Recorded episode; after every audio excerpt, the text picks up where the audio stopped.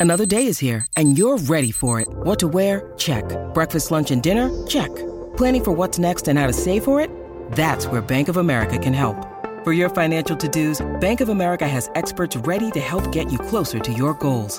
Get started at one of our local financial centers or 24-7 in our mobile banking app. Find a location near you at bankofamerica.com slash talk to us. What would you like the power to do?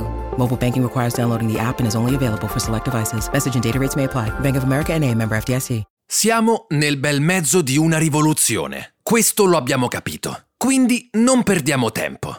Sono Matteo Vitelli, un regista e uno sceneggiatore che proprio quando ce la stava per fare ha deciso di cambiare la propria rotta. Perché oggi la mia missione è prendere quel bagaglio culturale che l'università mi ha donato e restituirlo a voi, studenti e studentesse di cinema. Tutte quelle teorie sulla natura del cinema che abbiamo visto nell'episodio precedente semplicemente hanno un impatto devastante sullo stile e sulla struttura dei film che saranno poi classificati come impressionisti. Ma entriamo nel dettaglio.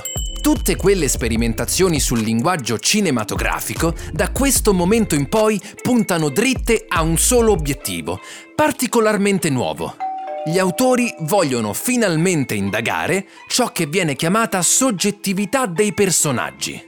E diciamolo, parlare di soggettività cinematografica negli anni venti, insomma, non è che sia proprio una passeggiata. E quindi gli autori impressionisti, per esprimere i lati più intimi dei propri personaggi, iniziano a ricorrere sempre più spesso a visioni, sogni, ricordi resi o con inquadratura in soggettiva oppure con tecniche come la sovrimpressione e il flashback, usate con l'unico fine di mostrare il pensiero e le emozioni dei personaggi.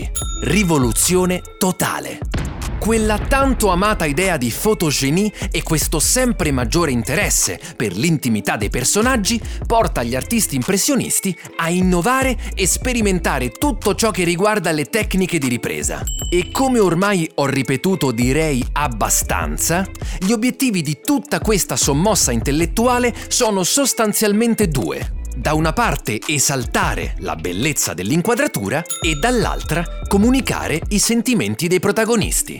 La sovrimpressione, per esempio, può suggerire il pensiero o i ricordi del personaggio, o magari un semplice filtro posto davanti all'obiettivo della macchina da presa può comunicare la percezione soggettiva del protagonista. Bene, Prendiamo il film Eldorado di Marcel L'Herbier, 1921 c'è una scena in cui la protagonista si esibisce in un cabaret e mentre è in scena il suo pensiero continua ad andare al figlio malato e questa sua preoccupazione è resa in termini visivi con un filtro che offusca la sua figura e non i personaggi che la circondano. Una sorta di effetto offuscante delimitato alla figura della protagonista. Non appena le altre donne la risvegliano dai suoi pensieri, il filtro viene rimosso e la visione della scena torna a essere perfettamente nitida. Vediamo un altro film, Napoleone di Abel Gans, 1927. Napoleone e Josephine si sono appena sposati.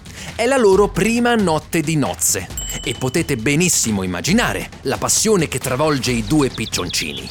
Quando finalmente si lasciano andare ai loro impulsi e finalmente mi scatta il bacio, la messa in scena viene espressa in maniera totalmente innovativa, attraverso l'applicazione di una serie di filtri di garza, che interponendosi fra la coppia e l'obiettivo, gradualmente offuscano lo schermo. Un po' di privacy non guasta mai. La strada degli impressionisti ormai è piuttosto chiara. La soggettività di un personaggio è un elemento che deve essere necessariamente espresso e l'unico modo per raggiungere questo scopo è la più totale manipolazione della macchina da presa. Ma la rivoluzione non si ferma di certo qui. Ve la dico in maniera semplice. Il 1923 può essere considerato l'anno che segna la completa distruzione dell'idea di montaggio. I colpevoli di questa rottura sono due film in particolare. Il primo è La rosa sulle rotaie, sempre di Abel Gons. Il primo esempio conosciuto di uso di fotogrammi singoli nella storia del cinema. E questo, ovviamente, ne fa una delle opere più influenti degli anni venti. Il secondo film, invece, dal regista Jean Epstein, è intitolato Cor Fidel. Per parlarvi di questo film vi do soltanto un numero, 60 brevi inquadrature messe in successione per la maggior parte di durata inferiore al secondo e per la minor parte costituite soltanto da due fotogrammi. Ormai è chiaro a tutto il mondo, il montaggio veloce è ufficialmente un marchio di fabbrica del cinema impressionista. E questo è un traguardo incredibile, sia per i teorici impressionisti che per tutta la storia del cinema. Finalmente è stato raggiunto quell'elemento soltanto teorizzato nel manifesto impressionista. Stiamo parlando del ritmo visivo. Tutto bellissimo. Tuttavia, non è senz'altro tutto oro quello che luccica. Al contrario delle sperimentazioni sulle tecniche di ripresa e sul montaggio, gli elementi innovativi sul campo della messa in scena sono veramente pochi, quasi inesistenti. Semplificando un pochino, possiamo dire che l'attenzione degli impressionisti è rivolta soltanto all'aspetto fotografico, mentre le storie diciamo che risultano abbastanza scontatelle. Il punto è che gli impressionisti cadono vittima delle loro stesse capacità abbiamo capito che riescono a esprimere in maniera completamente rivoluzionaria gli stati emotivi dei loro personaggi. Ok, ma il problema è che per far sì che questo accada mettono in scena, bene o male, sempre la stessa cosa. A questi poveri personaggi praticamente gliene capitano di tutti i colori. Perdono i sensi, cascano per terra, sprofondano nella più totale disperazione, si ubriacano fino a perdere i sensi. E poi, via, si ricomincia tutto da capo. Tutto questo per puntare soltanto alla sperimentazione delle tecniche di ripresa. Capite quindi che la storia di questi film si regge soltanto sulle motivazioni psicologiche. Un po' pochino, diciamo. E c'è da dire anche che il successo incredibile a livello globale dell'impressionismo porta a una straripante diffusione delle sue tecniche e di conseguenza a un indebolimento del loro impatto visivo. E quando le cose devono andare male, ovviamente vanno sempre peggio. Il cinema impressionista sta diventando sempre più debole, principalmente per due motivi. Da una parte c'è una concorrenza spietata dei film che appartengono ad altre correnti sperimentali, come il dadaismo e il surrealismo, che non vi preoccupate vedremo più avanti. E dall'altra c'è il solito killer, L'introduzione del sonoro nel 1920 rende pressoché impossibile, per gli autori impressionisti, il proseguimento della realizzazione di produzioni indipendenti. E questo segna l'autentico decesso del cinema impressionista, a cui, tuttavia, non dobbiamo mai smettere di riservare la nostra più totale gratitudine.